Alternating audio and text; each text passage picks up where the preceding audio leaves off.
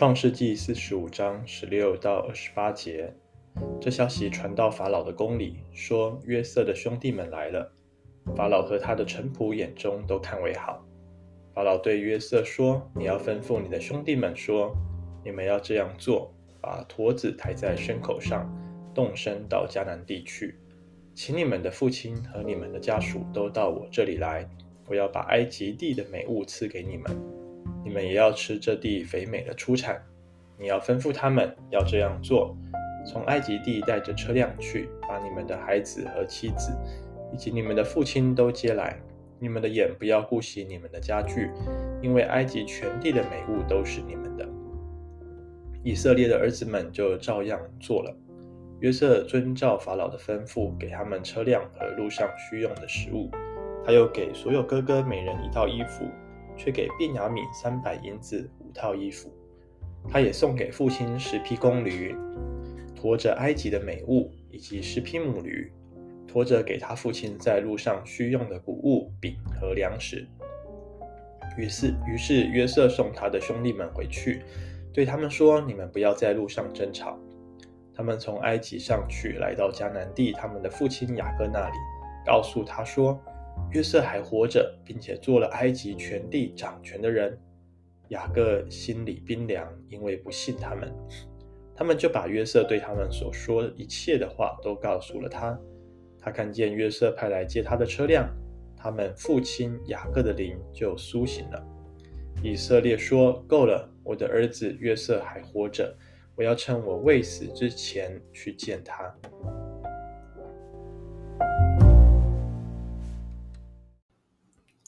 弟兄姐妹早安，我们一起来看创世纪45章16到28节。一开始就提到这消息传到法老的宫里。什么消息呢？就是约瑟的兄弟们来到了埃及买粮食，他们彼此相认。昨天的经文提到，虽然约瑟要埃及人都离开他的面前，他就在哥哥还有弟弟面前大哭一场。但是呢，他的这个哭声很大声，或者说这个消息传得很快，已经传到了法老跟他的臣仆眼中。那大家记得约瑟虽然是宰相，但是毕竟他当初只是个埃及的奴隶，但如今他却赢得了法老还有其他臣仆的心。当初他是替法老解梦，但是他又另外主动的毛遂自荐，说法老应该怎么做可以来度过这一场的灾难，法老就指派他做宰相。不晓得约瑟在当时候可能得罪了多少的人，但是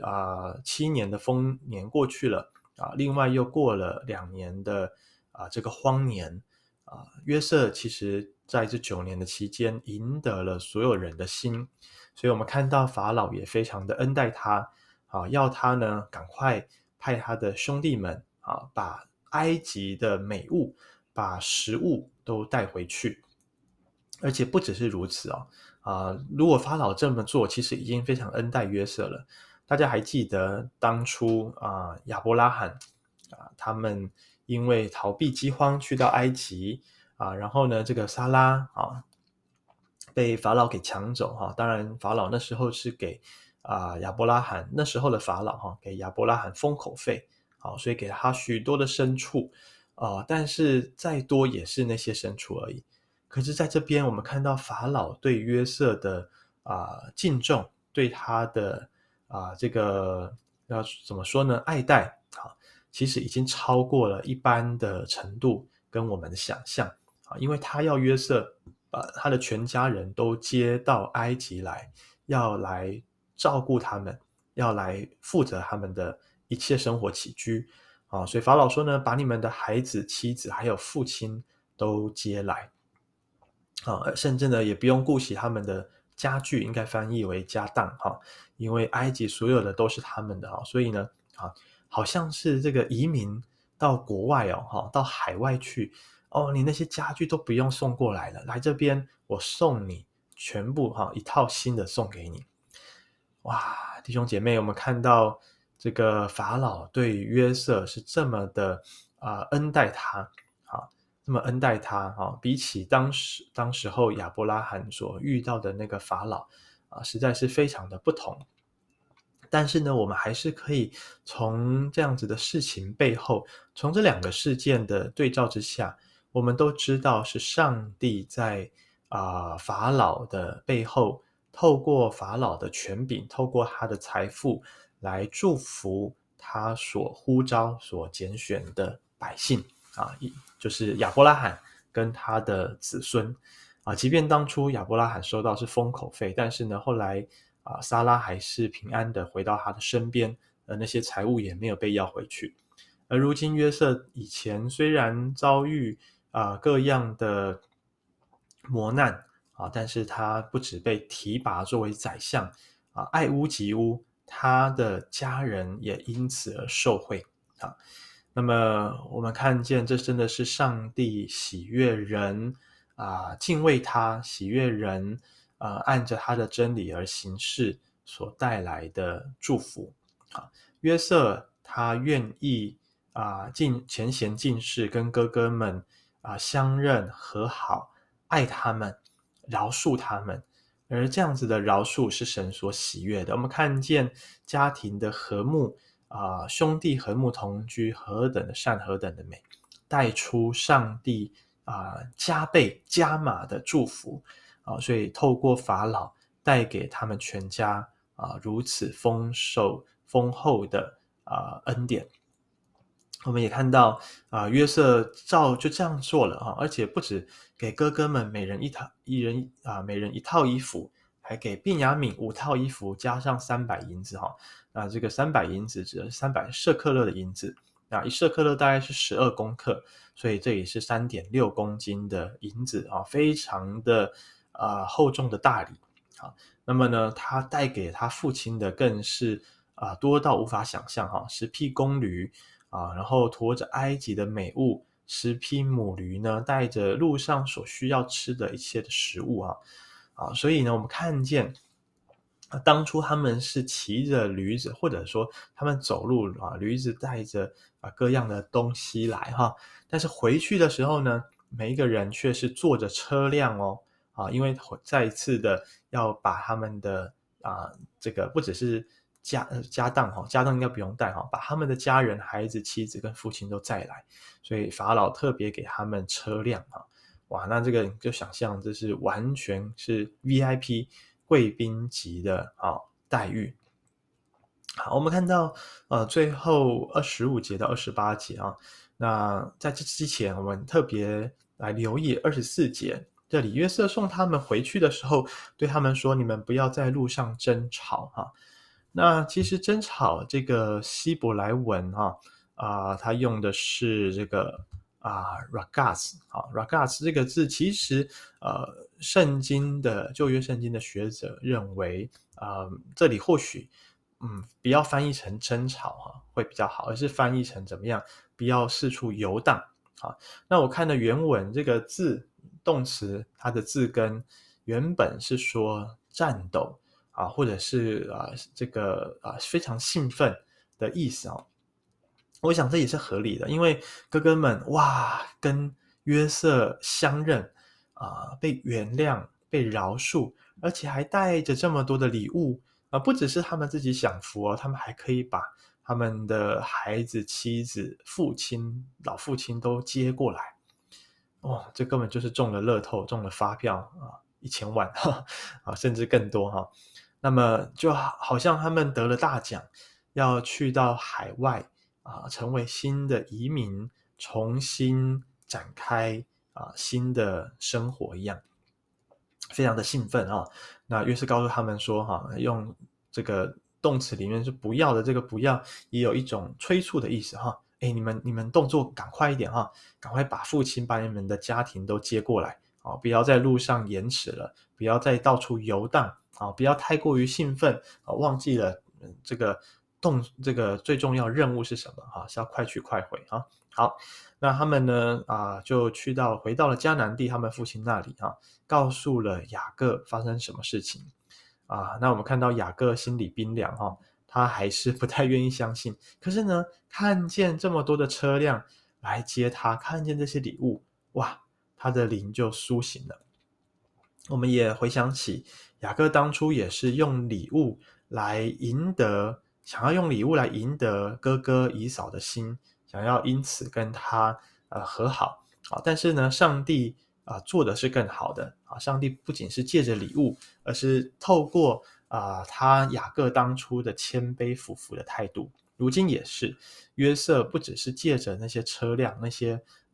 大量的礼物，而是他一颗孝敬父亲、爱父亲的心。雅各看见了，他知道这不是别的是他的儿子要来接他了。我想这边雅各之所以苏醒，也不仅是想到了约瑟，其实看到他所爱的儿子便雅悯回来。其实我想雅各在这段时间，他也在想着他是如何过去偏待拉结所生的孩子，而忽略了吕便、犹大、西缅、利未这些其他的孩子们所以看到大家还回来了，他非常的高兴那么呢，他决定要去埃及一趟，要见约瑟因为一切的祝福好像都是上帝透过约瑟成为那个导管，成为那个器皿，让他们全家可以领受最后我们也回想到当初约瑟做的梦，除了哥哥们的合捆向他下拜，第二个梦是天上的太阳、月亮跟星星都向他下拜。那么在这边我们好像没有看到雅各跟雅各的其他的太太向约瑟下拜，反倒是约瑟用非常孝敬的态度来对待他的父亲，对待他的家人。弟兄姐妹上帝的作为何等的奇妙过去我们可能误以为我们得着了权柄，我们得着了福分是要去来报仇的，是要让别人知道过去他们做错了、说错了、看错了但是如今我们从约瑟的身上却了解到，上帝给我们这么多的恩典，是要让我们真的是活出亚伯拉罕后裔这样子的身份来，也就是要使万国万族因着我们得祝福让我们在今天的信息之后更多的思想，也用祷告回应主，说今天我们手上有什么可以给主来使用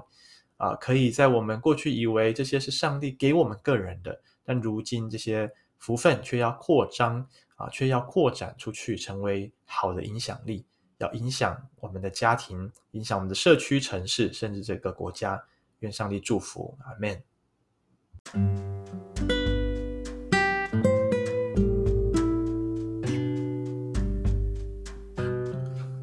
我们一起来祷告。主事的雅各，他看见约瑟来派来接他的车辆，他听见儿子们向他所说的一切话，他的灵就苏醒了，他的心就不再冰凉了。主啊，也愿我们在今天，当我们灰心沮丧、当我们丧志的时候，我们可以抬头仰望在天上的主，我们仰望在十架上的耶稣基督，好叫我们那已经心灰意冷的心，可以再一次的被上帝温暖起来。我们那沉睡的灵，已经好像已经失去灵魂的生命，可以再一次的苏醒过来。主啊，因为我们看见你是如何的对我们好，即便在生活当中有各样的困难跟挑战，即便不是每一件事情都顺我们的心，但是当我们愿意为着你所带给我们的一切，我们向你献上感恩，向你献上赞美的时候，主，我们知道你要使我们的心可以回转过来，可以享受这一切的福分。主啊，是的，也愿我们像约瑟一样我们领受了祝福，就更多的去寻求神，求问上帝，今天上帝要怎么样使用我，成为别人的祝福。愿我们的生命都因为得着，不只是因为得着丰富而喜乐，而是因为我们的丰富可以去跟人分享，可以叫人因此借着我们来认识上帝，认识这位恩待我们的主而感恩。谢谢主垂听我们祷告，奉耶稣基督的名，阿们。